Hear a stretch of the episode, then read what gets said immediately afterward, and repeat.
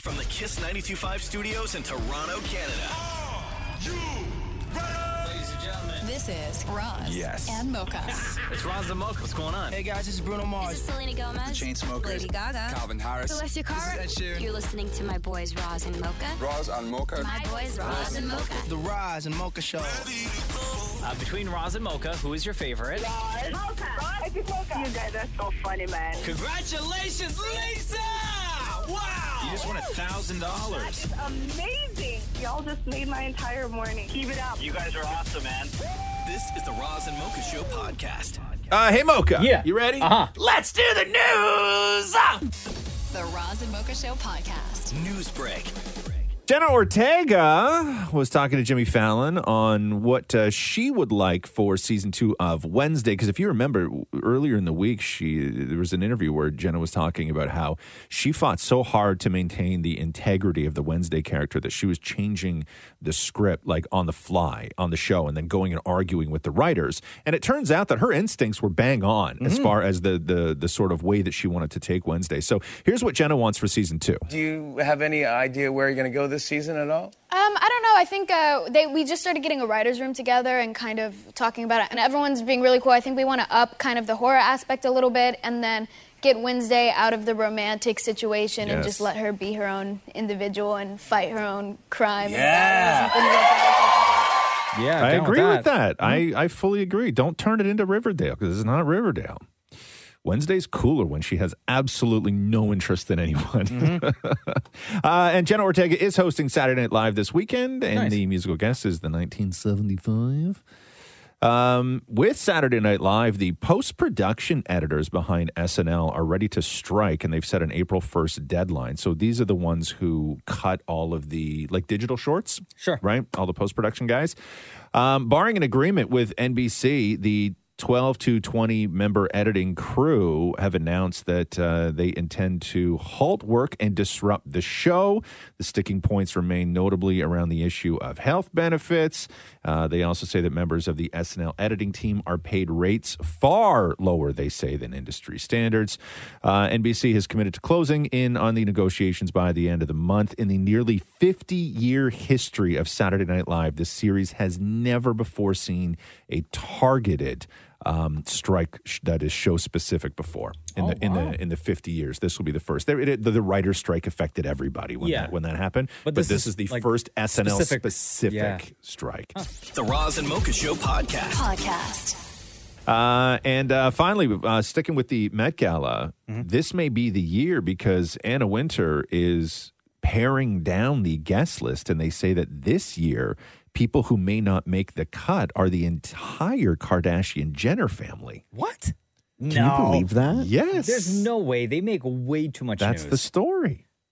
On that's those the carpets. story, yeah. No, there's no way. But do you think maybe it can't be because they make too much? Because last year the Met Gala with the the Marilyn Monroe dress that was the only story at the Met Gala, right? Like, Is it because they then turn I don't into the know. only story of the Met Gala? No, but what, like going with what Roz said, maybe she doesn't want this to become. Maybe she wants to focus it more on the theme and everybody's fashion versus controversy. Yo, they should just let regular folk like us do the carpet. Can I wear Yeah. like? Just show up in like baller outfits. yeah, yeah, right? yeah. Like I'll show up in like a Louis tracksuit. Are Yeah, kidding no, me? no. I think no, no, no, no. I'll wear my Wranglers. No, no. The theme this year's thongs, if I'm not mistaken. It's not. It is. It's not. Way to ruin a joke, Maury. Come on, man. What is the matter with you? Maury knows one thing about one thing, and then I can't do a joke. The Roz and Mocha Show podcast. Podcast. Uh, Netflix has edited the blunder joke from Chris Rock's special. Remember when he screwed up Emancipation with concussion and Yeah. all that stuff? So they edited that. So the version that is up there now, I don't know whether they took the whole joke out or they just cleaned it up or what they did, but they made the edit. And according to insider sources uh, who were talking to Entertainment Tonight, um, Will Smith has not watched the Chris Rock special, but they say Will is embarrassed and hurt by what Chris said about him and his family in his Netflix special. He didn't watch it, but he had people tell him what Chris said. They go on to say, Yeah, people in his comments. they go on to say it's everywhere you look online and on social media. So Will and Jada have seen the comments about it. They go on to say Will apologized to Chris and would like Chris to let it go. Will has worked on himself, and he uh, and he is banned from the Oscars for ten years. He feels like that's enough and wants Chris to move on, so that he and everyone else can too. They go on to say Will is uh, upset that Netflix was part of this and thinks Chris insulting Jada again below the belt. Uh, and they finish off by saying that uh, he is upset that Netflix um, gave Chris the platform to share these messages and thinks that it is distasteful. And according to another source in Chris Rock's camp, they say Chris said everything he wanted to say. He was funny, self deprecating, and thought provoking. Now he's ready to move on. So that's uh, the end of that, is what it's Nine years ago, Will. The Roz and Mocha Show podcast. Podcast. Uh, I don't know what the hell's going on with Ted Lasso. So earlier in the week, Jason Sudeikis was doing a bunch of interviews saying that Ted Lasso was ending. Like he said, quote, he told Variety, this is the end of the story that we wanted to tell, that we were hoping to tell, that we love to tell. The fact that folks want more and are curious beyond um, more than what they don't even know yet, that being season three, is flattering. And then he was talking about doing spin-offs. They asked him, "Hey, like what about the Lasso verse?" As Mocha said. And he goes, "Yeah, I think that we've set the table for all sorts of folks to get to watch the further telling of these stories, but that makes it sound like Ted Lasso as a show is done." Now everybody else is coming out going, "Well, hold on a second here. I don't think Jason Sudeikis really knows what he's talking about." Listen to Hannah Waddingham on uh, Jimmy Fallon last night. Let's talk about Ted Lasso. Uh, season three, you're phenomenal. You are phenomenal in this. Uh, uh, and season three came out, and I saw Jason was talking about it, and that people are kind of assuming it might be maybe the final season. We don't know. No, no. What he said, it's like the natural end of a three-season arc. That- So there was a beginning, a middle, and an end That means of this. Who we don't even know. I. Do you know it's really good that I genuinely don't know because they know that otherwise I'll be like, put the put oh whoops. yeah, yeah, oops, yeah. yeah. Oh, so it might not be. The Might final. not be. Oh, okay, good. We don't know. We genuinely don't know. I didn't know I don't this. think Jason even knows. To be fair, I think he needs yeah. to be in a dark room and just go Yeah, yeah, yeah, yeah. just for a minute. You know. Uh, To me, this sounds like Jason Sudeikis is negotiating with Apple via the media. That's what that sounds like to me. Smart move. If you want me back, Yeah. no, that's kind of a trash move for the rest of the cast. No, cast. because then you let all the fans speak for you. Yeah. No, to me, I that's don't what it know. sounds like. That seems kind of dirty to me. It sounds like they did their they did their three, and he's like, if you want more, we would like this, and they're holding out. So he's letting Unless it be known. he's doing it for the rest of the cast. yeah, I mean, he's not the only one that would benefit, right? no, I'm exactly. sure. Like he's not. Maybe uh, I'm looking at this as him being just selfish, saying if you want me back, as opposed to if you want us back, because collectively we all make the show. Well, it is him. It's his show. Minus Nate. It's his show. right? Yeah, minus Nate. Traitor. After everything they did for you, Nate. Wow. And this is what you do? Wow. With that silver hair? Oh, t- hey, hey, Looking hey, like a- hey. let's not uh let's not silver hair the man here. Okay, there's a lot of stuff you can pick on him for before you get to silver hair. Was that See too the close way- to home? yeah, Did you see the way your parents uh, treated you in that one episode? Ooh. right. Always going to be a loser, Nate. How dare you? The Roz and Mocha Show podcast. Podcast. Uh, Courteney Cox on an episode of uh, the Gloss Angeles podcast talking about how she went a little bit overboard uh, at one time with the face fillers. You look in the mirror and go, oh, oh, that looks good. You think and you don't realize what it looks like to the outside person and just doing too many fillers and then having to have them removed, which thank God they are removable. But I think I've messed, I messed up a lot. Getting older when I was really young, that's just a bummer, a waste of time. It's a domino effect. It's like you don't realize that you look a little off. So then you keep doing more because you look normal to yourself. Yeah, you just keep doing more and more and more, right? And you don't look younger; you look older. And then you just look weird. Yeah, I right? know. Everyone's face then just it- that's transforms into to like the same face. and it, it looks like a it looks like a race of people. Like it looks like people who are from some I don't know like European country or whatever that you've never Mm-hmm. been, and they just they look like that. Like when you see everybody who is that affected because they all follow the trends, right? So it's like sometimes the face is more pointed at the bottom, that's the trend. Other times it's like high cheek and everything else, and that's the trend. Mm-hmm. And so when you're walking around, you see hundreds of people that look like this, and they look like their own race of people. The It's- nose, the no, yeah, right? The everything. pointy nose, They all want to look. big lips. They all want to look identical. Yeah, it's really, uh, it's really crazy. The Roz and Mocha Show podcast. Podcast. Uh, Academy Awards last night. Uh, Jimmy Kimmel was hosting again for I think his third time. Is that what it was? His third time. Um, made a couple Will Smith slap jokes. Here's the first one. If anyone in this theater commits an act of violence at any point during the show, you will be awarded the Oscar for Best Actor.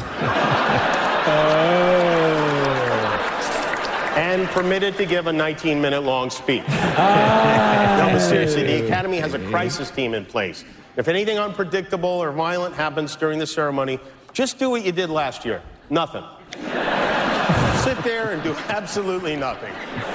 Maybe even give the assailant a hug. That's good. That was good, Jimmy. That was good. And then, like two hours into the show, he went back to it again. This point in the show kind of makes you miss the slapping a little, right? No. Uh, but everybody really went in on Jimmy Kimmel for this quick little bit that he did with Malala, who was in the audience. Uh, Malala was the uh, she was she was the the youngest um, person to ever win the Nobel Prize. Uh, in 2012, I think it was.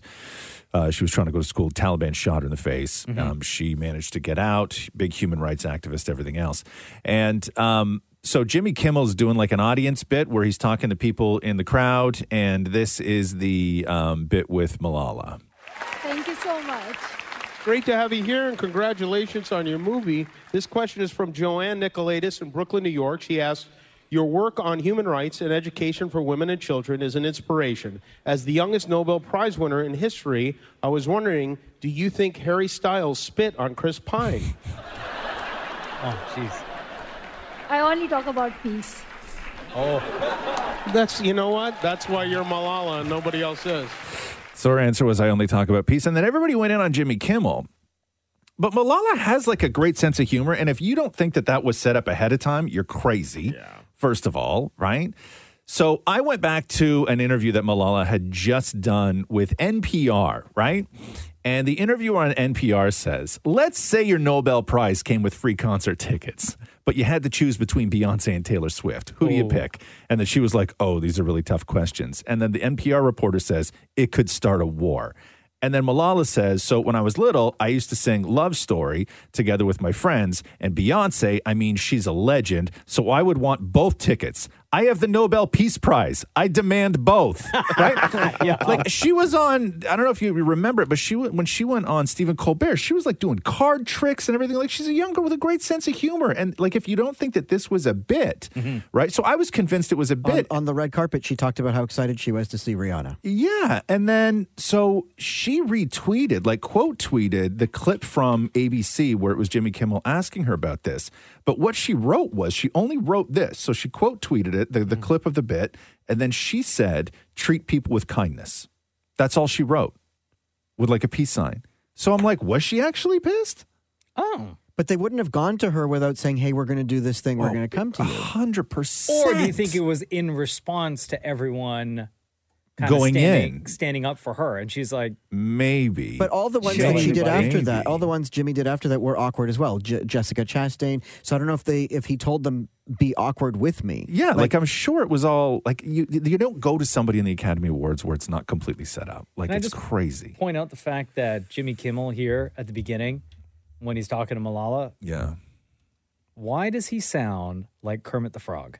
Listen to this. Great to have you here and congratulations on your movie. That's not true. Kermit the Frog? That's true. No, you're absolutely Great right. to have you here and congratulations on your movie. now that you say that, Why are there so many songs about rainbows? The Roz and Mocha Show podcast. Podcast. But let me play you this real quick. Do you have time to do Austin Butler real quick? Uh-huh. So I don't know where's this Austin Butler Taylor W Swift thing from? W Magazine. So the headline of this is very misleading because we know Austin Butler just did the Elvis movie. He's uh-huh. like all into Elvis and singing and everything else. The headline for this is Austin Butler performs a cover of Taylor Swift's Red. Again, Austin Butler performs a cover of Taylor Swift's Red. So here is that clip. Hi, I'm Austin Butler, and this is going to be my rendition of Red by Taylor Swift. Loving him is like driving A new Maserati down a dead end street. Faster than the wind, passionate as sin, ending so suddenly. Loving him is like trying to change your mind. Once you're already flying through the free fall, like the colors in autumn so bright, just before they lose it all. Losing him was blue, like I'd never known. Missing him was dark gray, all alone. Forgetting him was like trying to know somebody you never met, Uh-huh. but loving him was red. Red, red, red, red, red. I'm Is so that all right? I'm sort of envious of how far up his own ass Austin Butler is. Like I really am. Like he's really committed to it. You remember how Johnny Depp was always up his own ass, and you mm-hmm. just accepted it like he was just he he had bought into it so much that it just became his personality. But if that was on the com app, everyone would love it. Sure, but it wasn't ah, though. I'm saying though, if it was, everyone would love that. But he's You're so up right, his own though. ass. The headline is very misleading. it's not performing. No, no song. I wish, like, I wish I had the sort of like the the I don't know what it is the the sense of self or like ego or like whatever it is to just be like that far up your own ass. Where you, where you're just like you're you're cranking out like he built this brand around like he is going for it right like you can't say that Austin Butler isn't going for it and that he's not committed to the bit You are, right you are close though. yes I'm very close I know The Roz and Mocha Show podcast. Podcast. Uh, surprises, snubs, history, all of that went down at the Academy Awards last night. Uh, it's rare that you just see like one film just destroy everything. So Elvis, The Fabelmans, uh, Banshees of Inisherin, and Tar all went home empty empty handed, despite having thirty nominations between them. That's Right. So yeah, so it was all everything everywhere all at once, and uh, I think what was the other one? All Quiet on the Western Front picked up uh, four. Uh, huge uh, win for Michelle Yeoh, and uh, being the first. Asian actor to win Best Actress, and only I think the second woman of color, like in the in the in its entirety, Mhm. to the win. first, I think, was uh, Halle Berry, right? To, yeah, to win uh, to win Best Actress, a- actress, or as NPR and the Hollywood Reporter um, say, the first Asian identifying woman to win an Oscar, whatever that means. That's why what's trending right now. She is Asian, right? Because the first Asian identifying woman. Anyway, uh, here is the great Michelle Yeoh. For all the little boys and girls who look like me watching tonight, this is a beacon of hope and possibilities. This is proof that dreams dream big and dreams do come true. And ladies, don't let anybody tell you you are ever past your prime. Never give up. I have to dedicate this to my mom, all the moms in the world, because they are really the superheroes.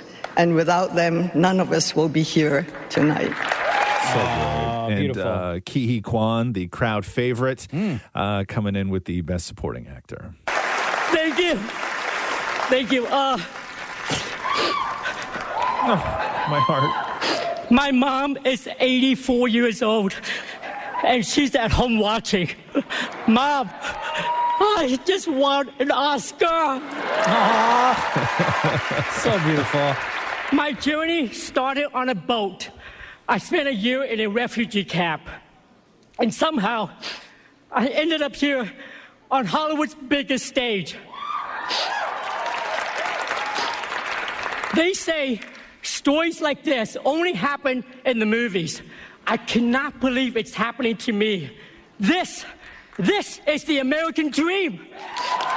That right there is genuine So appreciation. I was reading I a-. Uh, an article about um, uh, Ke Huy Quan, where when they immigrated from Vietnam in like the late seventies, like they split his family up. Like his parents split the family up because it was easier to not get the whole family out. Hmm. And so he was young, and I think like what, like one or two of his siblings like went somewhere else with Yeah. like another family member kind of thing, and then and then they came over because when he started acting, he was Jonathan Ke Quan right? Because they made him, his agent made him get uh, like Americanize his name. And Mm. so it was only a few years ago that he reclaimed um, his, uh, his given name um, that, uh, that his mom gave him. Happy for him. But if you love Michelle Yeoh and Ke Huy Quan together, so I just watched a trailer. They got a new Disney Plus series coming out, the two of them, uh, called American Born Chinese, which is based on a graphic novel that centers around uh, a teenager caught in like this battle with Chinese mythological gods.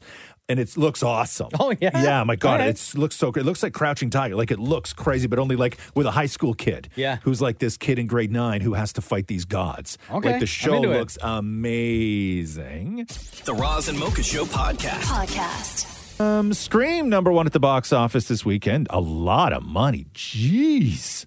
Was this the, the, the biggest opening for a Scream movie more? It sure was, and it was fantastic. 40, well deserved. $44.5 million is what Scream did. The I think that the the one before that was Scream 2. When that came out in 97, that only made 32 million. And this is the is it the first one without Nev Campbell? That's It is, yeah. Mm, it's not, that's not a good look. You know what I mean? Because she put up a fight, Yeah, right? Well, like, you, yo, you if you hold, want me, yeah, you hold out for more money. I mean, now, you- people as an actors do that, right? She did the same thing with House of Cards. She took a did- gamble. She did the same thing with Scream. You take a gamble, and then all of a sudden, it you know, it doesn't work out, and you're not in the movie, and then they're like, well. It's the biggest opening we've ever had. We don't need you. It's it becomes ugly at that point, right? It's two strikes for her now. yeah, it's not good. That's not good at all. There's something else I wanted to talk to you about here. Mm-mm-mm. Give me one second. yes, I'll Hold be the best man at your wedding. That's not what I was going to oh. ask you at all. yes, Why I'll would- officiate your wedding. I don't need that either. Oh. I'm all good on all those fronts. Don't you even worry about it. Why would you think that I would ask you to be my best friend? Yes, man? I'll go suit shopping with you. I'm not, I don't Twist need you to go, I arm. don't need you to go suit shopping with me. By the way, I changed my. I don't want to park cars. I'm willing to do coat check. Coat check, because then at least I'm inside. Coat check, Maury. The, like uh, I'm getting married in the summer. Well, then it'll So, be yeah. easy job for me. Yes, yes, you can Yeah. do coach. Let me just do something that requires nothing of me. yeah, no remember? problem. No problem. No, I don't. I don't remember at all. Okay. Yeah. Yes, I'll be the best man I don't wedding. need you to be my Oh. best man. I'm all distracted and flustered. Look, you made me blush. The Roz and Mocha Show podcast. Podcast. Man, everybody going in on Tems today. Who's Tems? She, she's a singer, right, Shem? Yeah, she, yeah, she's a singer. Okay. See what she wore at the Academy Awards I last sure night? did. It's so good. No, I didn't, Bro. actually. Okay, so she has like her looking at it. outfit had this giant, almost veil thing, right? Mm-hmm. That was standing up across the back of her head, and it's huge, right? Okay. It's massive. Normally, when people wear those giant sort of pieces, when they go in the auditorium, they take them off. Oh my god. Okay, but she didn't, and and Yeah. there's so much video of like ev- like uh, three people behind her couldn't see the stage, Girl. and she just sat there like it was their problem. Uh huh. Deal with it. Get a high chair. Look at this. Damn, she look like a flower. Like full bloom sitting Bro, in that auditorium. so rude. Oh no. That's so rude. Hold on. Yeah. So like directly Ugh. so one, two, three, four, Yeah. five, six, seven, eight. Like pretty no, going all the way back. You're talking like 16 people that can't see because That's of so rude. Yeah, that's hilarious though. Come on now. Uh, Academy Awards uh, last night. So we know history was made uh, with historic wins for uh, Michelle Yeoh and Ke Huy Quan, uh, along with costume designer Ruth E. Carter becoming the first black woman to win two Oscars and Best Original Song winner, uh, winner Naatu Naatu, making the first victory in the category for an Indian film. Brendan Fraser going into the night was really, really the odds-on favorite to to win for the whale, and that is exactly what happened. So this is what the multiverse looks like. oh, my goodness. Um, I thank the Academy for this honor and for our studio A24 for making such a bold film. And I'm grateful to Darren Aronofsky for throwing me a creative lifeline and hauling me aboard the good ship, the whale. I'm started in this business 30 years ago, and things they didn't come easily to me. But there there was a facility that I didn't uh, I didn't appreciate at the time until it stopped, and I just want to say thank you for this acknowledgement because it couldn't be done without my cast. It's, it's been like it's been like I've been on a diving expedition on the bottom of the ocean, and the air on the line to the surface is on a launch being watched over by some people in my life, like my sons Holden and Leland and Griffin. Thank you again, each one and all. I'm so grateful to you. Good night. There you go. That's real sweet. And uh, Jamie Lee Curtis winning for uh, Best Supporting Actress for Everything Everywhere All at Once. I know it looks like I'm standing up here by myself, but I am not. I am hundreds of people. I'm hundreds of people. To my family, my beautiful husband, Christopher Guest,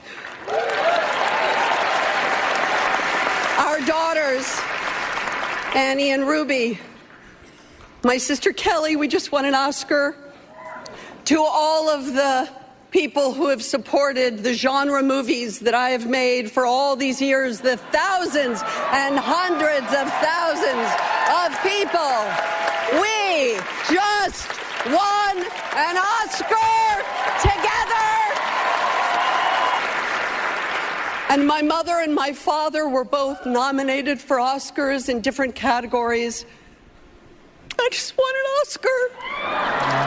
Oh, it's so sweet. Her dad, of course, is uh, who's her dad? Tony Curtis Moore? Tony Curtis. And Janet Leigh. Janet Leigh from the Psycho movie. That's right.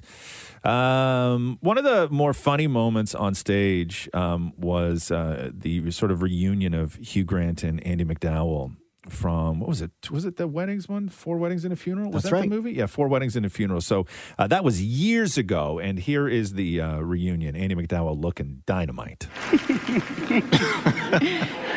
Lovely to be here. It is lovely. Uh, we're actually here to do two things. The first is to raise awareness about the vital importance of using a good moisturizer. Andy has been wearing one every day for the last 29 years. I've never used one in my life. Still stunning. Uh, basically a scrotum. so good. I like that. The Roz and Mocha Show podcast. Podcast. Uh, Drake announced his uh, 28 day uh, arena tour. It is called the um, It's All a Blur Blur Tour. That's hard to say, man. It's all a blur tour. Uh, as fans will know, this is the uh, first time in what five years that Drake has hit the road, right? Mm-hmm. Uh, no Toronto date yet, but as Mocha pointed out, there's a big gap in the schedule where he would normally do OVO. Yeah, because he's got Montreal in there, he's got Vancouver in there, and he has Philly July 31st. Mm-hmm. The next date after that is August 12th, Inglewood, California.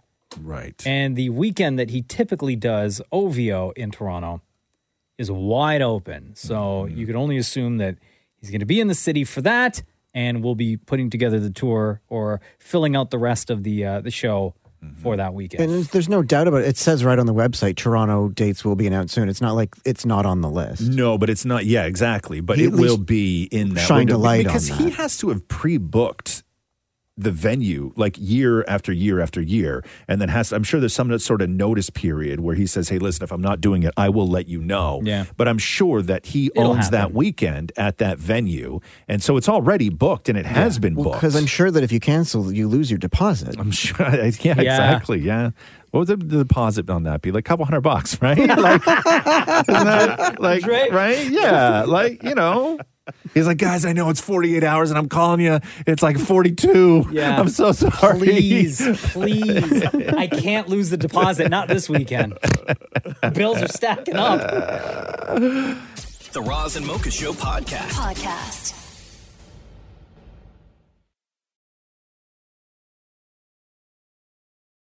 Uh, Only Murders in the Building, the uh, new trailer for only uh, season three, Three. coming out. And uh, Meryl Streep, of course, uh, is the big uh, new star for Only Murders. Here's a little bit of that trailer. Is this really happening again? Well, you know, who are we without a homicide? One of the best shows on television is back. So are you in? Yeah. With a surprise you never saw coming. Oh my God, it's me. Oh, I'm so sorry. Oh, I'm sorry, it's me. Isn't it only Murders in the Building. Shall we begin? Psyched. I'm so psyched. only on Hulu. There you go. All right, cannot wait. The Roz and Mocha Show podcast. Podcast. Uh, I'm gonna, let me read this to you, Mo. Can you tell me if it starts to sound familiar? So, Playboy's relaunching, like the iconic Playboy magazine, because they haven't done an actual magazine in like two years. 'cause Really? they Hadn't noticed. Went because they went broke. Um, so they're relaunching as a digital first operation. So instead of the brand signature Playboy bunnies, users will now be able to interact with creators who will post uncensored content on their pages and give subscribers exclusive access into their lives. Their chief brand uh, officer, Rachel Weber, told the New York Post. Our Playboy Creator Program is the Playboy magazine for the 21st century. They go on to say, We're putting the power of content creation in the hands of the creative community and giving them the tools to interact and monetize their fan base directly. So Sound OnlyFans? familiar? so OnlyFans. One major difference between Playboy and OnlyFans is that on OnlyFans anybody can sign up, where on oh. Playboy creators have to apply and be accepted by the Playboy editorial team. But everything's going that way. Everything's going. Yeah, that yeah, way. yeah. Every struggling company should build like an OnlyFans portal on their on their site. You know what I mean? Like oh. here? Loblaws. Oh, like look, we're struggling. yeah, yeah. Like anything, like any company, any company should do that. Did you say Loblaws? Right? They Loblaws, Toys R Us. You know what I mean? Oh my god, could you imagine? right? What, Geoffrey the giraffe from Toys R Us? yeah, Nah, like I'm good. Like you know, Leave imagine the if Body t-shirt Shop on, had bro. Like imagine if body imagine if Body Shop had that, right? Like you go, is Body Shop still around? I don't even know if Body Shop. Of course they are. Okay. right? Like imagine Body Shop where like you go onto their website, Uh-huh. it's completely normal, buy, buy, buy, add to basket, add to basket, and then you can hit the creator tab. Yeah. And what it is is like people like Maury who are just rubbing their products all over their body. Like it's an OnlyFans type portal for whatever it is, like Home Depot, Uh-huh. right? Imagine Home Depot had like the creator tab where it's just, you know, what? What? Rub, rub this this lumber on my chest? Not lumber. yeah, the tab's just called wood. wood on wood. Oh my Stop that. Stop that. The Roz and Mocha Show podcast. Podcast. Uh, last night at the Leafs game, the uh, singer who came out, Natalie Morris, to do the uh, Star Spangled Banner, her microphone kept cutting out. And uh, everybody at the Scotiabank Arena, all the Canadians, uh, helped her out and finished singing it for her. Listen to this beautiful moment. Oh, say, can you? Oh, say, can. Oh no. Whose broad stripes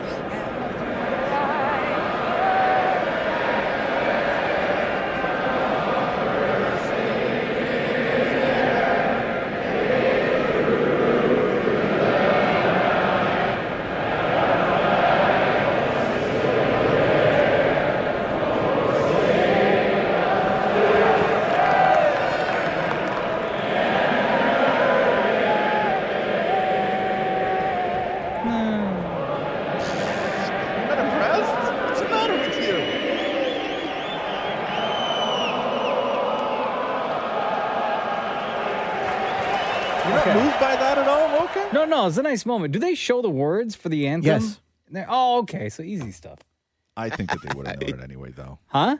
I think I think people would. The American one? the- yes, absolutely. No, that's a tough song. Yes, it's no, it's a tough song to sing. listen. I Shout out, words shout out to it. Natalie Morris. I would not have been of any help if I were standing wouldn't there. have been. No, I would have Really? tried. Absolutely, I would have tried. And I'm glad that the words are up there because I would have helped out the best way I could using the words. You mean to tell me if we were in the states, right, and the microphone cut out during O Canada, guaranteed nobody in any arena in the U.S. would be not. able to sing the Canadian national anthem. Of course not. But I think that even without the words being on the jumbotron, and we are we sure that they were there? Yes, because I saw a TikTok where somebody was like, "Look, the Um, words are." I guarantee you that even without the words, the fans would have done the exact same thing. Well, good for them. I better fans than me. It's emotional. No, It I, is. I thought so too. It's great. No, of course. I'm just saying it. If I were in that situation, I would not have been of any help to Natalie Morris. Right. I think do you I want- think your you- heart speaks and you start singing. Like I honestly think that Well, if you you're have, in the moment. you have to sing the right words. You can't just sing anything. Yeah. It's disrespectful if she's doing the Star Spangled Banner and you start doing Kid Rock. You know I mean? Like, you, you can't you can't do that. Right? Sing my own Just song. sing anything. that that has to be the worst though, eh, Shem? I mean, she's in Oh. front of a lot of people. Mm-hmm. Microphone cuts out. Man. That has to be like the nightmare come true, right? Well, yeah, because then you, you you hope people don't think that like you screwed up. You know what I mean? And Yeah. it's it's oh, that's awful. That's terrible. Um, I got to go to uh, this Vegas Golden Knights player, um, Pavel uh, Dorofeyev. So, young guy, new in the league, never scored a goal, gets his first goal last night Oh, off nice. his off his face. What do you mean off of his face? off his face. Rebound, they score! Somehow it got in. Not sure if Dorofeyev knocked it in or not. It'll be his first in the NHL. I think it goes off of Jordan Binnington and comes back and hits Dorofeyev off of the head and into the net. I mean, that's a What different a- way of using your head to score a goal, John. And the young Russian Dorofeyev, the 22 year old, gets his first NHL goal off his mask. Oh no! you get to keep the puck yeah. though, right?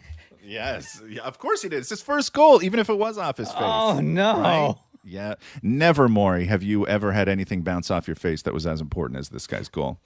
oh, but I'm still young. Any day now. The Roz and Mocha Show podcast. Podcast. All right, who's been watching Farmer Wants a Wife? Anybody? No. Have you seen this? Sorry, what? What? The the farming dating show where they're trying to find farmers' wives. What? So okay, so there's first of all, there's two. You know, like every now and then, like when when a new show comes around, like another new show that's the exact same show as that show also comes around. Okay. So don't confuse Farmer Wants a Wife with Farming for Love, which is the Canadian version of the show. So I had no idea, but Farmer Wants a Wife is uh-huh. like one of the most popular reality dating shows on planet Earth. More so than MILF Manor. More so than MILF Manor. Play the play. Let me play a little bit of the trailer here. The world's biggest dating show. 35 countries, 180 weddings, and over 400 babies has arrived. Who is ready to fall for a farmer? What do we think of Oklahoma? It looks very abandoned. Finding true love for me, it's now I have a partner. Someone who not only do I have their back, but they've got mine. She definitely got my attention. Oh, oh my gosh! There's poop on my hand! She's a hoot, I'll say that. I get to meet more girls in one day than I've met in the last five years. Morning, ladies. It's a little overwhelming having all the ladies at once. It's a big adjustment. Okay. Well, yeehaw, So- partner, giddy up. Yeah, thank. and a lot of people, uh, every because everybody's like, hey, listen, because of the the popularity of Yellowstone and everything else, this Yeah. is the best time to to bring this show back. So this debuted in like 2001. In the How have we never heard of this before?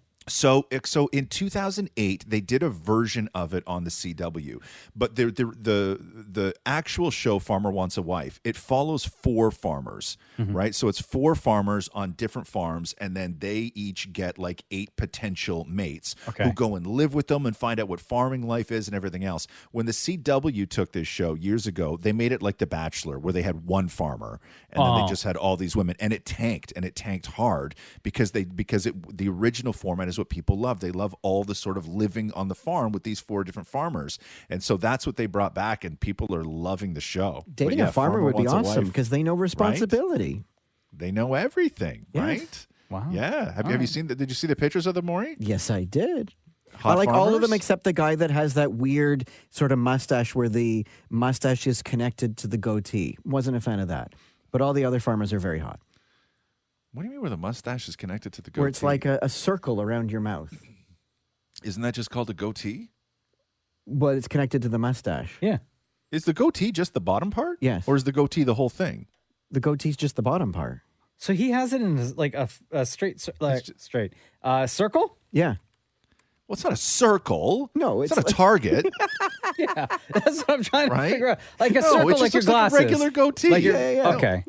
It's just like a regular, looks like a regular goatee. Anyway, so so you may be confused with uh, uh, Farmer Wants a Wife and Farming for Love because there's suddenly two shows about trying to Wait, but hook up farming for love is also on different farms. Farming, for farming Love for- is coming to Canada this summer. So it is the same show, but it's like Bachelor and Bachelor Canada, right? Yeah. So it's the Canadian version of Farmer Wants a Wife. But are they all in? Where are they? the, the in farmer- Alberta? So Like all in- farming, farming for love is in I think BC and Ontario, maybe Oh, Alberta. I'm not okay. 100 percent sure. Uh, Farmer wants a wife is all over America, Oklahoma, and this kind of thing. Anyway, The Roz and Mocha Show podcast. Podcast. Pauly Shore, I feel my heart breaks for Pauly Shore, man, because he is literally one of the he's one of the nicest dudes ever, and has just done so much um, for so many people. and he's just always kind. So uh, at the Academy Awards the other night, Ke Huy Quan and Brendan Fraser were both nominated, right? And mm-hmm. Jimmy Kimmel goes up and does this joke because they all starred in a movie together years ago with Pauly Shore. But listen to the punchline of this joke. This is, I think, a great piece of Oscar trivia. 31 years ago in 1992, Brendan Fraser and Ke Huy Quan were in a movie together. Remember which movie it was? Encino Man. Two actors from Encino Man are nominated for Oscars. Okay? What a. What an incredible night this must be for the two of you, and what a very difficult night for Pauly Shore. right?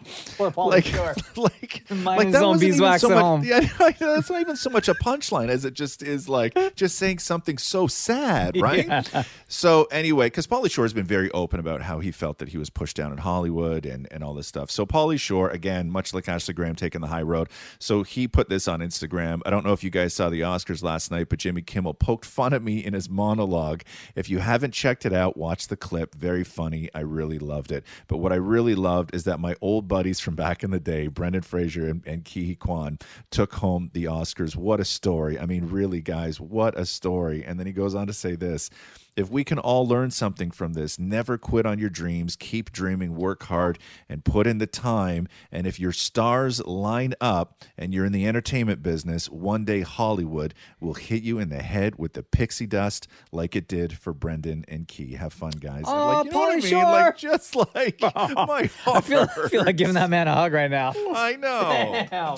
The Roz and Mocha Show podcast. Podcast. Uh, the Weeknd. Weeknd winning big at the Junos last night, which actually puts the Weeknd now in a tie with Bryan Adams for the second most Juno wins of all time, oh. taking home album, artist, songwriter, and single of the year. However, Weeknd not showing up to the big show. And when they were handing out album of the year, you could hear the fans' reaction to that. The Juno for Album of the Year goes to Dawn FM. The Weeknd. Fortunately, the Weeknd couldn't be here tonight, but with this win tonight, I know, I know. Oh man. Listen, this is a fun fact. With this win tonight, the Weeknd is in second place for the most Juno wins ever. I'm going to accept this award on his behalf. He'll have to come get it at my house. Hmm. Wow. He's also set a record for most amount of times not showing up to the Junos. Jeez. Now we know he doesn't do the Grammys either, right? But I don't know. it Just it, you, you like What's your beef people with the just take it a whole lot. He's been I to know, the they Junos take it- before. He has, yeah, but people just take it so personally. Eh? Mm-hmm. Like when you don't, when you're a big Canadian star and you don't show up to the Junos. Oof. But has he not been more than he's won? Or Yes. than he, that he's Uh, accepted? Yes. Yeah. I Come don't on, know. Abel. But I mean, Were you too good for know. us? But you Drake too good for hasn't Edmonton? Been there. Shawn Mendes wasn't No, there I last will. night. s- No, no, no. Hold on. With Drake, I can understand Drake's frustration. I could be wrong here, but there was one year they clowned Drake so hard, Yeah. and it was the year that Drake hosted and was Mm-hmm. nominated multiple times, and he did not win an award. Yep. like if I Which were Drake, I'd be like, That that, like, yo, that's dirty right there. I don't know if anybody has ever screwed up a relationship more with an awards show than the Junos did with Drake. That was like unforgivable. Absolutely. Unforgivable. Yeah, I'm Team Yeah. Drake on that one.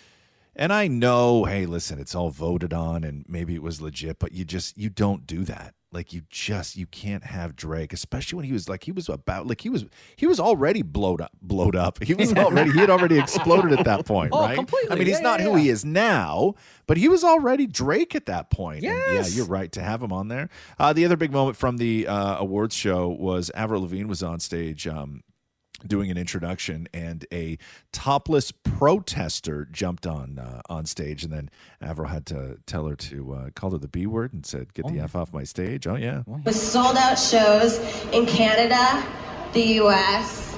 Get the f- off. Oh. Get the f- off. he has sold out shows in Canada. Oh no! So, who was a pro? Who was a protester? So she was protesting. It was the the the, the green belt and um, land back. I think was the, the the two organizations that she was uh, there for. She had But, it like, written on no- her arm, land back. Yeah, and she had uh, "Save the Green Belt" written on the on the small of her back, I believe it was. But like, she just strolled up there, and there, like, it took security. Like, it took somebody a long time to go up and get her. Because Like, I guess if somebody's topless, time. you have to be careful how you grab them to push them there off was the stage. no, no. It's not that they were up there not touching her. There was nobody up there. This woman walked on stage, and it was her and Avril Lavigne. And Avril Lavigne only acknowledged her after security was up there. And this one was up there for a long time. And I think in the video at some point, because she, her boobs were out, but she had like stickers over her nipples, I guess. Mm-hmm. And in one of the videos I saw, it either looks like Avril taps or flicks one of her boobs oh. as she's telling her as she's telling her to get off the stage. Such an Avril thing to do. oh, that's great. Oh no, no security. Uh, Yeah, there was, there was no it bro it was it took so like if you watch that whole clip Yeah. like it took one guy forever to walk up on that stage Did they only have literally forever. one security guard for the entire show? i don't know. They know think Canadians are that nice? This Ah, didn't Canada's not going to cause this any didn't look like venue security. This looked like yeah, like somebody- Avril security. yeah like it just looked like somebody like it, it was it was really wild and even then when they took her down like Mm-hmm. they didn't it was nothing forceful and as Maury said it's very difficult to handle a protester who has no shirt on right Will you please leave the stage? yes that's pretty much what it was like Will you please just go back to your seat and enjoy the rest yeah, of the show? Yeah, and then they, like one hand sort of like not touching the small of her back, but just like making sure. If you're Yeah, watching yeah. live, because I was watching on TV, they kept zooming in really close to Avril to try and not show the protester as well at some Right. points. Yeah, yeah, but it took a, it took a while. The Roz and Mocha Show podcast. Podcast. Uh, the Academy Awards, as far as ratings go, um, 18.7 million people watched it on the uh, uh, Monday night. Was it Monday night or Sunday night? Sunday. Sunday. Night. And th- uh, although that sounds like an impressive number, it is up from the previous year. But remember, back in 2001, it went down to 9.8 million people, right? And I think they were hoping for a bigger number because this is one of those weird years where most people had seen a lot of the movies. Like a lot of like like everything everywhere all at once made a hundred million dollars. Avatar was there, Top Gun was there. Like there was a lot of big movies. Um but still uh, 18.7 million. I could not I, I forgot about this that the Academy Awards for years were always the second most watched television program of the year, right behind the Super Bowl, right? Second And- most, really? The second most. Oh, And until and until 2018, the Academy Awards had never dipped below 30 million people. You want to know what their high mark was? Do you, the, the the most watch Academy Awards? Give me a year and a movie. Give me a year and a movie. 55 million people tuned in to watch this one. Oh, oh, God, it's, I bet it's going to be one, Broadcast. it's going to be one that from a year I wasn't even born in. No, it's not. No, it's not. You were very much born. I'm gonna go Titanic, 97. Yes, 98. Oh, really? Titanic. 98, okay. 55 million people watched. Wow. Was Academy it Awards, for but- Titanic? That's when that's when Titanic won. Yeah, the, the year that it uh, that it cleaned up everything. Uh, but here is Jimmy Kimmel on his show last night doing a sort of post mortem on uh, a lot of the the controversy and and the, the the sort of behind the scenes things of the Academy Awards. It's an interesting setup of the Oscars because everybody's crowded together basically in an abandoned shopping mall. You know, they clear out the mall over there. And everyone's there wearing donated clothes. Most of them haven't eaten in days. It's like a very upscale hurricane shelter. Beginning of the show, I parachuted down from the ceiling, which sounded like a fun idea until I was actually up in the ceiling, lolling around 50 feet in the air with my testicles tucked up to my nipples. We had a donkey, a live donkey, Jenny the donkey from the Banshees of Inisherin, which uh, that was our emotional support donkey. But then that stirred up some controversy. The LA Times said, no, that wasn't really Jenny, the donkey from the Banshees of Inisherin. I have to say, it's true. It wasn't Jenny. It wasn't even a female donkey. The donkey's name is Dominic. It was a male donkey. We didn't think it was a good idea to fly a donkey over from Ireland. so we hired an LA donkey. Maybe you noticed like the lip fillers and the implants, but Hi, Kim. I see. God, e- everybody just going in on everything. Hey, That's not the donkey. okay, cool. Right? Uh, fine. Yeah, you're right. You got us. It's not the it's not the donkey. Uh, what else? There was something else I wanted to do here. Give me one second. I don't remember what it was. Sing something for me, Shem, while I look up uh trying to figure out what I missed. You are my fire, the one desire, belief. When I say, Roz will remember what he needs to say one day. but not now. The Roz and Mocha Show podcast. Podcast. Could the feud between Paris Hilton and Lindsay Lohan finally be over? It's looking like it is. What were they beefing over again? Oh, I'll get to all that. 'Cause I can't even remember. So there's a lot. Um, so Lindsay just announced that she was uh, pregnant. Yeah. So congratulations. Yay! Way to go, Lindsay Yes. Happy for you, uh, with her husband uh, Bader Shammas. Mm-hmm. Uh, so she posted a just a shot of like a baby onesie on Instagram uh, with the caption "Coming soon" written over it, and saying, uh, "We are very excited for our new family member to arrive, and we are looking forward to this next chapter in our lives." And then Paris wrote, "Congratulations, love. So happy for you. Welcome to the mommy club." So it's looking like the ladies have grown. Paris has the new book out. We'll get into that a little bit later, um, but years ago, it was like 2000 and something when one of Paris Hilton's friend named Brandon Davis was doing an interview and, and he he made the joke where he referred to Lindsay Lohan. That's where Fire Crotch started. And then Oh, Lindsay geez. and then Lindsay laughed. And then Lindsay then shamed Paris Hilton uh, about her sex tape, saying obviously she's very comfortable making videos. And then in 2018, uh, Paris said that she didn't trust Lindsay Lohan, calling her bad vibes. But it really all started in 2006. And there's a very famous picture to go along with this, which was Paris Hilton was out with Britney Spears, and they were at the uh, Beverly Hilton Hotel. And at the end of the night, they went to leave. And Lindsay Lohan apparently chased after them and tagged along. And they were running through the paparazzi. And there's the shot of the three of them in a car together. And it was originally supposed to be Paris Hilton and um, and uh, Britney Spears leaving together, but apparently Lindsay Lohan chased after them and jumped in the car with them. And Paris and Paris was like, "Yo, this is a two seater. Like, there's not even a seat for you in here." Uh-huh. And pa- and Paris said the only reason she let her stay in the car was because she didn't want to humiliate her in front of the paparazzi. otherwise, she otherwise she would have kicked her out. So that's how it all started. Was that they felt that Lindsay Lohan was like tagging along. She was the awkward third and wheel. She was awkward third wheel. That's how it all started. You can find the picture too. The picture is very famous of the Yeah. three of them all squeezed into a tiny little car. Oh, damn. But anyway, congratulations to uh, Lindsay Lohan. Have it. The Roz and Mocha Show podcast. Podcast. So Tems, the uh, singer who was nominated for uh, her work on "Lift Me Up" at the Academy Awards from Black Panther: Wakanda Forever, she's the one that wore the, the giant white puffy veil Yeah. in the auditorium where nobody behind her could see. Literally nobody. Literally nobody. So uh, she reposted that outfit on one social media platform, and all she wrote with the caption was "Oops." yeah. And then she put it up on Instagram, and all she captioned it was "Uh oh." Good for so, because she took a lot of heat for that, man, a lot of heat for that. The Roz and Mocha Show podcast. Podcast. Marvel is closing in on the source of the Ant Man and the Wasp uh, Quantumania leak. What so, leak? So so the script leaked. This was one of those movies where the script leaked. So a federal judge in California uh, earlier this week issued subpoenas for Reddit and Google, directing them to notify the users who leaked the dialogue. So Marvel's likely to pursue hardcore litigation against the person, and now they're on the hunt for who the actual person is because this wasn't just Ant Man and the Wasp. This was also Shang Chi.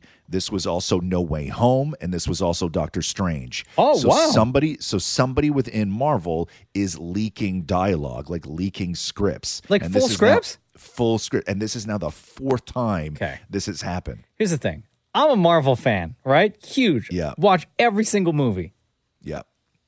I'm not that big of a fan where I'm going to sit at my computer and read an entire script. People do. right? Like, who's got that kind of time to go through hundreds and hundreds of pages for the Marvel movie? Yes. For a Marvel what- movie? And then what people do is they pull out select parts and then they get reposted in what Oh, I guess like secrets and stuff. Yeah, sure. All the all the big I guess maybe that's why all the spoilers. That's why you would sit there and read through the script to find spoilers, right? To Yes, ruin it for everyone yes. else. Right, because that's what people enjoy, right? There's no greater joy in this world than ruining something for Yeah, others. Guess. I I've- I right, guess. Maury? I was going to say that's you. Shut up. The Roz and Mocha Show podcast. Podcast. Oh, there's a new show coming to Apple TV Plus with uh, it's the sort of reunion again for the third time with Woody Harrelson and Matthew McConaughey. Third time? Yeah, third time. Woody Harrelson and Matthew McConaughey. Why do I not know any of the three times? Oh, wait. They were in a TV show together. Yes, they were. What was that TV show? they were in together? True Detective. That's what it was. Yes. Yes. What else were they in? Come on. Matthew McConaughey and Woody Harrelson. I'm also Yes. drawing a blank too. Ed TV. Never seen it. Never saw it. You never saw Ed TV? No, what is that? Ed TV came out like in and around when the Truman Show came out, which is they were television producers looking to put a reality show together where they wanted to film somebody's life 24 hours a day, seven days a week. Uh-huh. And so they went to this town to do auditions. And um, Woody Harrelson is Matthew McConaughey's older brother. Mhm. And he really, really wants it, but they wind up going with Matthew McConaughey, and so and so Matthew. Mc- yeah, and so Matthew McConaughey because he's Ed, and Uh-huh. then so it's just called Ed TV, where people watch his life twenty four hours a day. It's a rom com. Oh. It's great. Okay. you never saw Ed TV? Never. You never saw Ed TV, Maury? No. Or the Truman Show. Yeah, Ed TV. I I loved Ed TV. I mean, the Truman Show is great, but Ed TV is funny as hell. So, And okay, think- so what are they doing now? T- uh, so okay, sorry, so the a movie? premise. No, no, no, no, no, no, no, no. The, the the the the premise is this. Um, basically, Woody and his family are going to move in with Matthew and his family on Matthew's Texas ranch. Oh no. Okay. Okay. And and they did say this is that they will be playing quote versions of themselves. So I don't think this is going to be pure reality. I think that it will Ah. be scripted hijinks reality. Okay, sure. Doesn't So Woody smoke a lot of weed? Doesn't Matthew smoke a lot of weed? I'm going to be high as hell on the show. That reminds me of the uh, Sweet Life with uh, what's her name, Paris Hilton and uh, Nicole Richie. Was that Surreal Life? Surreal Life. That's what it is. Yeah, yeah, yeah, yeah, I think I think something. I I think thought you going to say like Sweet that. Life with Zach and Cody. the No, boys never no. smoke weed. Uh, they're describing it as a heartfelt, odd couple love story revolving around the strange and beautiful bond between Matthew McConaughey and Woody Harrelson. So that is coming to Apple TV Plus at some point. I don't know. The Roz and Mocha Show podcast. Podcast. Uh, Bryan Cranston on with Jimmy Fallon last night, where Jimmy brings up uh, a piece of memorabilia that is for sale from the Breaking Bad set. A pair of Walter White's underwear went up for auction. Oh, I heard about for thirty-two thousand dollars. I, I should mention these were never worn. Those were never worn. The ones that are soiled go for much higher. Come on now. Is that wild? I wish? I didn't say that. No, no. no. But could you imagine thirty thousand? Who? I mean, people are crazy. Yeah. Who in their right mind is buying a pair of tidy whitey underwears for 30 grand? Oh! Sorry, I, I, I, didn't, I didn't. I didn't. It didn't go through in my Venmo yet, but it's It's close. Venmo, Yeah. All right. It's Venmo. time. Thirty-two thousand Also, he says underwears. Yeah, I know. Yeah. He's one of Um, those. have you guys been watching season two of Cranston's show Your Honor? Yeah, it's on fantastic. HBO. No, I'm waiting. I'm waiting for it to, to all be there so I can watch it all at once. To me, I, I I watched episode one and I was like, you know what? I'm not waiting around every week for this. Thank you. I will. I Jenna will and I enjoy said it the more. exact same thing. I will enjoy it more once they're all there. No, and this I no this one you Yeah. I, it's worth the wait because they're they're they're kind of slow. Like it's a you know That's it's a why slower I need them show. all. I Because can't I- do I- that all together. No, I, I, I don't have to. I, I watched because I really quite enjoyed season uh, season one, and Mm-hmm. It was great. It was it was yeah, it was really it was But really with that one with Jen and I, we binged, we waited. Same thing. We watched like a couple of episodes week after week, and I was like, nah, I kind of want to watch all at the same time. So waited, binged the rest, watched season two when they uh, episode one of season two, and same thing. We were like, you know what? We're gonna wait till all the episodes are out, and I believe this Sunday is going to be the finale for this season. Really? Huh? Yeah. I let me. I, I uh, out of all the things that are available to watch right now, I know you got Mandalorian and you got all this other stuff coming out. I will say this: when Cocaine Bear becomes available for you to watch, drop yeah. everything else on your schedule and watch it. Cocaine Bear Yeah. is the most enjoyable movie I have seen in years. Good. I can't wait. You know, I told Jenna. Jenna thought two days ago that I was trolling her when I was telling her about this story about Cocaine Bear. Yeah. She didn't believe me, and I had to send her, text her the trailer. I was like, "No, this is a real." She's like, "There's no way this is real." I said, "No, this Bro. is a real movie." Is it a true story? Well, yeah, but well, no. Cocaine did go into a forest. That's a true story, and a guy did die who was trying to deliver the cocaine from an airplane. But that's really as far as it went. They suspected maybe there was a bear involved, but the bear would have likely died Mhm. very short, shortly after. Not going on a So, rampage like the not, movie. Not, not going on a murderous rampage. But I will say it is so enjoyable. Yeah? It is Okay, the good. most enjoyable movie I have seen in like years. Okay. And you never say It- that. It was, and I never, and I never say that. It's the, it's so funny that when a funny thing happens and then you're in another part of the movie that's not funny, you start laughing again at the thing you just watched. Like you're laughing at jokes twice. Somebody just texted the Razamoka Yeah. text line and said, "Cocaine Bear available to rent already." Oh, is it? Yeah. Yeah. Bro. Yeah. Okay. Yeah. I'm telling you. Yo, I'm telling you. my you. afternoon, my Rogers on demand. I'm paying that money. I'm paying that money for Cocaine Bear. The Roz and Mocha Show podcast. Podcast. Uh, Penn Badgley, I had no idea, actually auditioned for Breaking Bad. What? Yeah, listen to this. I heard this story that you auditioned once for Breaking Bad.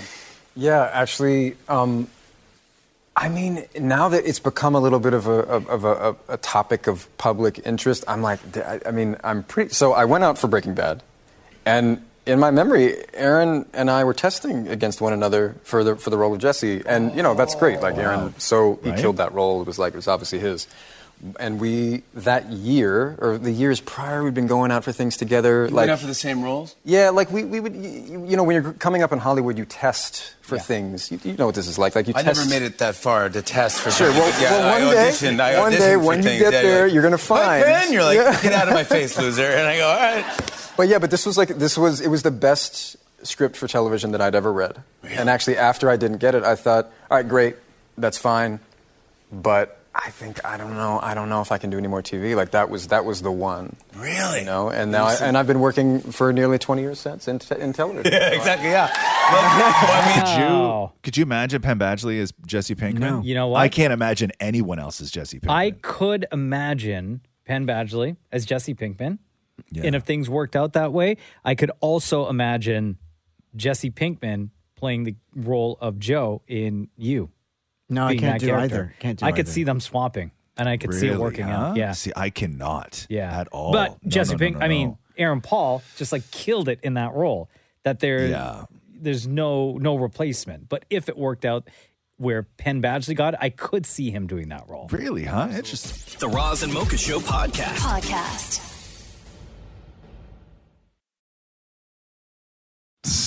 Gwyneth Paltrow is at it again. Um, anytime Gwyneth Paltrow does anything, people go in on Gwyneth Paltrow. I happen to find Gwyneth Paltrow to be completely endearing in all her weirdness. Uh, but she was doing a podcast called The Art of Well Being. And everybody started calling her an almond mom or like the ultimate almond mom. Almond moms is a term used for like women who push their disordered eating onto their children. Mm. Right. So here is I know. Almond mom. I know it's so it's so rude. Um, so this is Gwyneth Paltrow from The Art of Well-Being, um, where she's being labeled as completely out of touch and insufferable. This is Gwyneth Paltrow sort of like going through her regular day of how she maintains everything that is Gwyneth Paltrow. What's your wellness routine look like now? I eat dinner early in the evening. I do a nice intermittent fast. I usually eat something about 12. Um, and in the morning, I'll have some things that won't spike my blood sugar, right? So I, I have coffee, but I really like soup for lunch. Um, I have bone broth for lunch a lot of the days. Try to do one hour of movement. So I'll either take a walk or I'll do Pilates or I'll do my Tracy Anderson. And then I get in the sauna. I dry brush and I get in the sauna. So I do my infrared sauna for 30 minutes. And then for dinner, I try to eat, you know, according to paleo. So lots of vegetables. It's really important for me to support my detox. Living that So- almond Sounds life. great to me. Yeah, and like then she, everything like- except for the sauna. Like bone broth's awesome. I've had bone broth before. Coffee in the morning Yeah. sounds normal. Sure, Vegetables. But her whole her whole thing with, and it's weird because Gwyneth Paltrow is still onto this onto the the the detox thing. Because remember the last time was like her salad that she released a Oh my detox salad, and God, people were like, "What? do you- That's just a regular salad, man. Yeah. Like there's It was like nothing salmon, I in there. think, right? It was like salmon, yeah. But like every health professional in the world, they every single one of them have have all said that a, a detox diet is both irrational and unscientific, Mm-hmm. right? But yet here she is still on it. This is the one though that is lighting people up. So Gwyneth Paltrow sitting on this show, The Art of Well-Being. Mm-hmm. Okay, Gwyneth Paltrow is doing this interview while sitting there with an IV in her arm. Listen to this. What? As we're recording this right now, you have a little IV, so which is so on brand for both of us. We pod and IV at the same time. I'm at really embarrassing myself right here. People want to ask about IVs. I love an IV. I'm an early IV adopter. Glutathione, I, I love to have in an IV. Kind of a random, more fringy one. Phosphatidylcholine, that's my favorite IV when I can find them. They're quite hard to find. Yeah. And those make me feel so good. But this today, just because I was flying, I have just a bag of good old fashioned vitamins. Oh my god. Like, does she stick the needle in herself? So then everybody started saying that Gwyneth Paltrow is too rich to swallow vitamins. yeah. Shout out to that glutathione. right? What is she talking about? What is Yeah, this no, nonsense? I don't know. And no, Maury, I, I'm sure that she has somebody there who administers the the IV for her. Um, other people saying, you know, what is she detoxing from? She doesn't eat. Um, people commenting on her looks a lot. But again, like I, I do, I find Gwyneth Paltrow to be completely endearing. And, and it is the, the most Gwyneth Paltrow thing to sit on Yeah, a show it is the talking about wellness while you're getting an IV. It is the most Gwyneth Paltrow thing, but the IV thing, I, I don't know. I would, I'll never understand. I'll say that Matthew's done vitamin IV thing before, Yeah. like a couple of times or whatever. He says he feels absolutely amazing after. So Sure, sure, sure. But also, you can just take vitamins. Uh-huh. right? I, guess. mean, I know you're not mainlining them, but, but I don't know. I don't oh, know. shout out I to glutathione. right? what are those things that they they found in Jedi's? What are they? Midichlorians? Yeah, yeah, yeah. Yeah, yeah, that's what I want. I need to up my midichlorian intake. Can I get that in drip form? The Roz and Mocha Show podcast. Podcast. Uh, a lot of Drake fans real pissed off. So Drake tickets went on sale, right?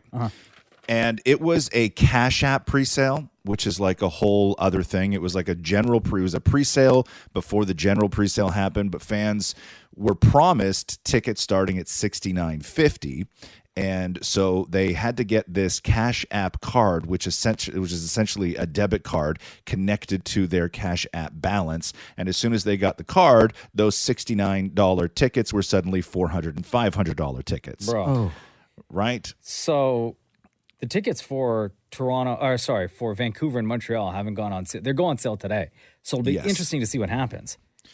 So yesterday, uh, do you know who the Cure are, Mocha? Like '80s sort of.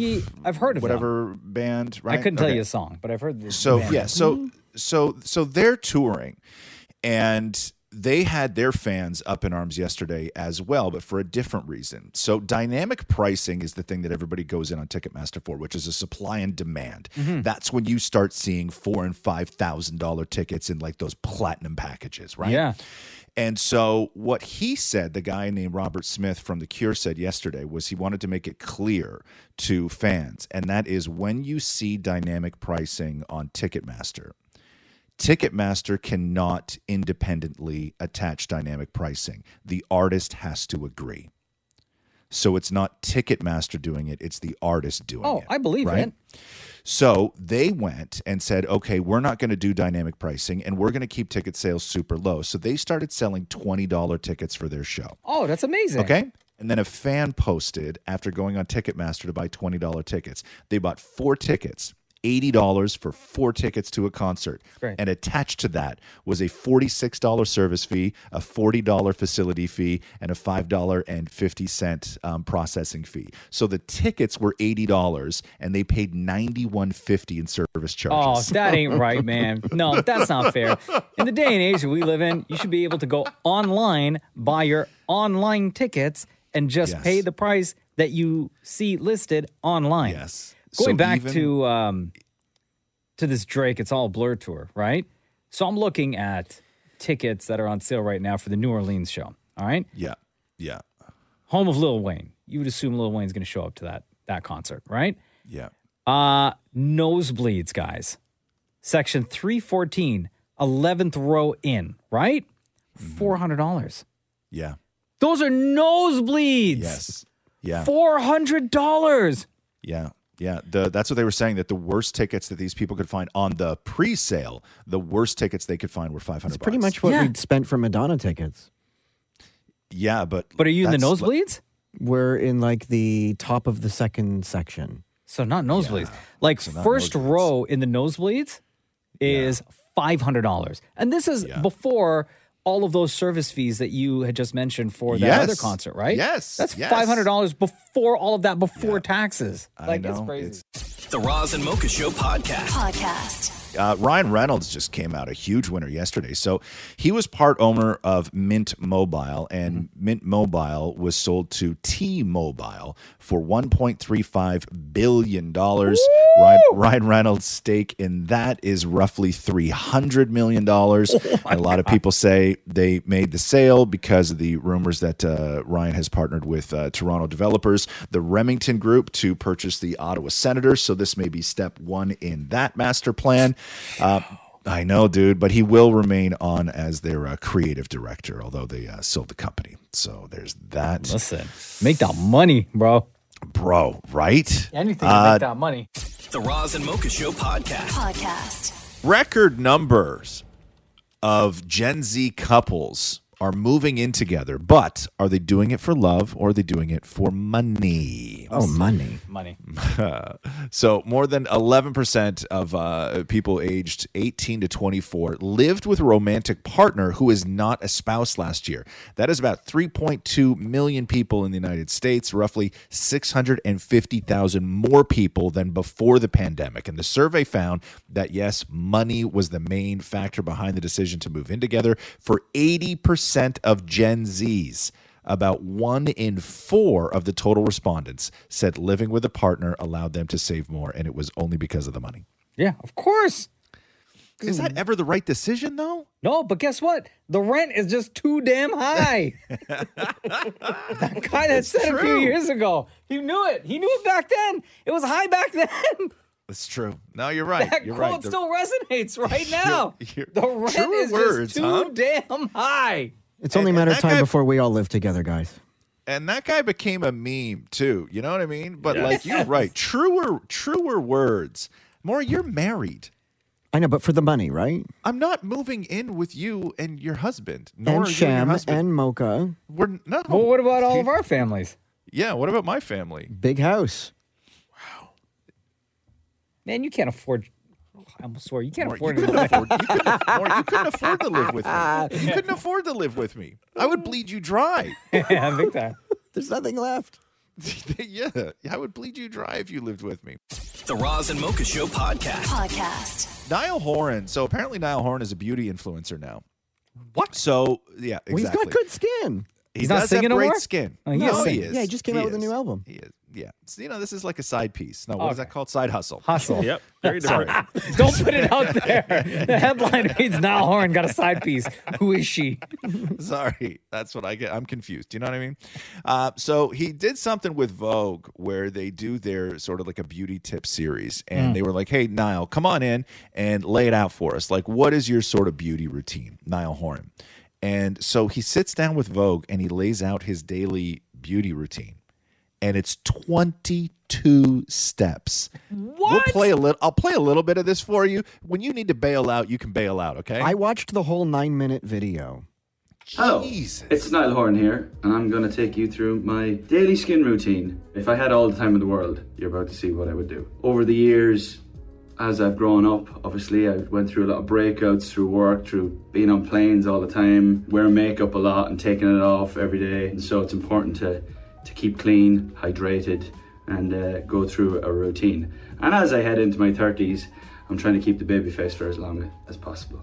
Firstly, always set the tone, have a candle of some sort with me. I love scented candles. First step is mousse into the root with the tips of my fingers, and then we're ready to blow dry. Now it's time for skin. Don't know if it's a myth, don't know if it works, but I've been doing a cold water splash. I heard Lewis Hamilton saying it one time, and Sam Smith. So I thought, well, they look young and fresh, so I'm gonna do that too. Cleansing. This is the Sarah Chapman Ultimate Cleanse.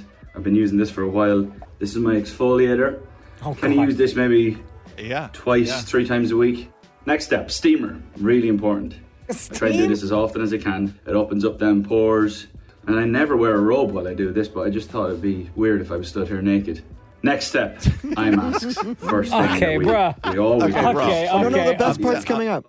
Okay. Okay. Okay. Okay. The biggest 22 and steps. 22. Ain't nobody got time for that. 22 steps. The rent This is whole just too damn high. Bro, the rent. yeah. You're missing This the is part a where guy- he rolls silver balls all over his face. Oh this is a guy. I know this is a guy who's definitely hooked up with somebody for the money, right? Yeah. Nobody, nobody, nobody who works hard has time to do 22 steps. By the way, the exfoliator that he used is $114. Jesus. Did they put a whole total together for like if you did everything that Niall Horan does? They for didn't, beauty they routine, should. What that would they should. I need to Yeah. know that because it doesn't sound candle, the exfoliators, The, steamer, Candle. The steamer, the the silver balls. Have you ever thought while you're getting ready, God, I No. gotta light that candle? No, No. never. no. And like, listen, we light candles at home and stuff, right? Sure. Just around. Even- but I'm not. It's Even not. with the dogs? Yeah, it's not part of my daily routine, No. right? Like before I get ready for work, the first thing I do is not light a candle. He turns on a whole steamer like he's blowing steam onto his face. Bro, 22 steps. 22 steps. The Roz and Mocha Show podcast. Podcast. Uh, Shazam! Fury of the Gods hits theaters on Friday. Zachary Levi on with Jimmy Fallon last night talking about, and I had never heard this story before. It's actually quite beautiful. Uh, how he wound up in the Shazam suit. Uh, I, I read somewhere that you auditioned for Shazam or for a different role. So, uh, look, a couple months before I got the job, I was offered an audition for the role of Shazam, but I knew enough about the character of Shazam, Captain Marvel, that he had like an evil twin named Black Adam, and Black Adam was being played by The Rock, and I was like, well, wait, so they're supposed to be twins? Like, I, there's no way I'm getting this job. I just say, no, I'm And not so- getting this Yeah, totally. And also, unbeknownst to me, I was in kind of a dark place in my life at that point, and then fast forward about a month and a half later, and I'm in this super intensive life saving therapy, and I learn how to love myself really for the first time in my life, and I have this whole breakthrough. And then, thank you. Thank you. By the way, go love yourself. If, if you learn nothing else today, go love yourself, go love yourself, go love yourself, okay? So, So even though I told my agents, I was like, hey, I'm going to be off grid for a little while. And they're like, yeah, yeah, totally. Well, two and a half weeks in, they're like, so listen, um, there's, there's an audition. It's for a whole other role. It's a supporting role. If you want to do it, cool. If not, that's fine too. We understand you're doing some healing. I was like, cool. I just had this breakthrough. I'm like, I'll go. whatever. I feel good about myself. I'll go and do. I did one take. I sent it in, and then in the course of basically one week, I ended up going from auditioning for this whole other role to them saying, "Hey, we think you're our Shazam." They flew me to L.A. I had done all my therapy that I needed to do. I go to L.A. I auditioned, and within one week, I was Shazam, and it was all, yeah, it was super crazy, man. Good for you, bud. Yeah. Wow, Zachary Levi. I can't believe he'd never told Yeah. that story before. Yeah, yeah, Beautiful. really it really, too. really is. Uh, the new Shazam movie out tomorrow. The Roz and Mocha Show podcast. Podcast. So, what's going to happen to BET? That's the big question. So, potential buyers, as it is right now, Byron Allen, Tyler Perry, and Diddy is the latest. Diddy said it's time for BET to be black owned again. So, we have the power to tell our own stories, control our own narrative. He goes on to say, This is not about me, it's about we. Oh, Nice. yeah. Diddy. I, like always that. thought that um, that Tyler Perry was going to be the one to take over E BET. So yeah, and it's a it's a whole thing because Paramount will still have some sort of control behind it, and it's not just BET; it's BET, uh, BET Plus, the streaming service, and VH1, right? So Diddy right now is in the process of building a team of leaders. He says in the culture um, to pursue ownership of BET, uh, and although he is exploring opportunities, an insider told the Hollywood Reporter that his deal is still quote a long way from the negotiating table. Now, what makes Tyler Perry interesting is that Tyler Perry already has a massive deal in place with Paramount uh, for more than five years, which is coming up for renewal. But so much of his stuff already runs on the platform. Yeah. And if Paramount still has stake in it, they know that Tyler Perry can produce insane amounts of content very quickly Yeah. under budget. It just makes sense. right? right? To me, Tyler Perry makes sense. Yeah, totally. Totally. And he's going to do great things with that network. Do you do you still watch BET, you guys? I watch it a lot. Matthew loves BET. Really, huh? Yeah, he watches all like every time they go to commercials, it's all Tyler Perry promos. Yeah, For yeah, all of his because shows. it's- it's what all- does he watch Tyler Perry. on BT? Oh, there's like a bunch of these Tyler Perry shows that he like just dies laughing at watching. What uh, what does BET need, Shem? Um, I think BET needs to sort of stay away from some of the reality shows. They've got some great dramas that are absolutely fantastic, somewhat also very hilarious. Uh, but also, BET does something better than I think other uh, networks do. Is that they pro- they put on award shows better than anybody else, especially music related ones. the BET really, huh? Awards and the BET Hip Hop Awards are some of Yeah. the best award shows. Period. Really? Honestly, they're great. Interesting. There you go. The Roz and Mocha Show podcast. Podcast. Justin Bieber posted a video of himself. There was no, he wasn't talking in it or anything like that. Um, but he, it was just like a close up of his face, and all it read was "Wait for it," because you know he was getting over Ramsay Hunt syndrome, right? Mm-hmm. And so it's a it's a shot of his face where he's moving both his eyes back and forth. He's blinking, Oh, wow. he's blinking both his eyes, and then at the very end of it, he smiles, and both sides of his mouth work. Oh, so it good. looks like he is what would you would think would be fully recovered from Yeah, yeah. that at least Oh, the that's good. facial paralysis part of it. The Roz and Mocha Show podcast. Podcast. Um, I cannot wait for this BlackBerry movie. It So- looks so good. It's the story of the sort of rise and fall of BlackBerry, and the director Matt Johnson says this is how he describes it. Remember that phone that everyone used before iPhone? This is how they got started and how they got destroyed. Oh um, because it was two things. One, it was the iPhone came out, right? Yeah. And then also, it, BlackBerry itself internally was a disaster. And Jay Baruchel is one of the stars of this movie, along with uh, Cary Elwes. And uh, it looks insane. So here's a little bit of BlackBerry. What can I do for you? Okay, picture a cell phone and an email machine all in one thing. There is a free wireless internet signal all across North America, and nobody has figured out how to use it. It's like the Force. Yes. Sorry, have you seen Star Wars? No. That guy is sketchy. I don't think he's sketchy. The guy's a shark. I know how to market it, and I know who we can sell it to. But I want 50% of the company, and I've got to be CEO. I don't know who you think you are, but deal. Are you joking? We are in a That's race to get this thing to market, and we are a year behind. I need a prototype. I'll do it perfectly, or I, I don't do it. Mike, are you familiar with the saying perfect is the enemy of good? Well, good enough is the enemy of humanity. what do you call it? It's called a Blackberry. Huh. Try typing with your thumbs. Get this baby in the hands of every Fortune 500 executive you can find. We call them crackberries. If we put more phones on these networks, they're going to crash. Is this legal? You need to sell a million Blackberries. Uh. Oh. You guys have no idea how to run a company. What's happening, man? I created this entire market. Said they were the best engineers in the world. I said they're the best engineers in Canada. Oh, come on! That looks great. But my God, uh, Cary Elwes is uh, Jim Balsillie, and Jim Balsillie in this movie comes off like such a douche. Really? Like, oh my God, it's awesome. Oh, Yeah, man. yeah. Cannot So wait for is, that. Uh, that's BlackBerry. Thanks for listening to the Roz and Mocha Show podcast. Catch the guys live Weekday mornings from 6 to 10. on Kiss 92.5 Kiss925.com. or download the Kiss 92.5 app.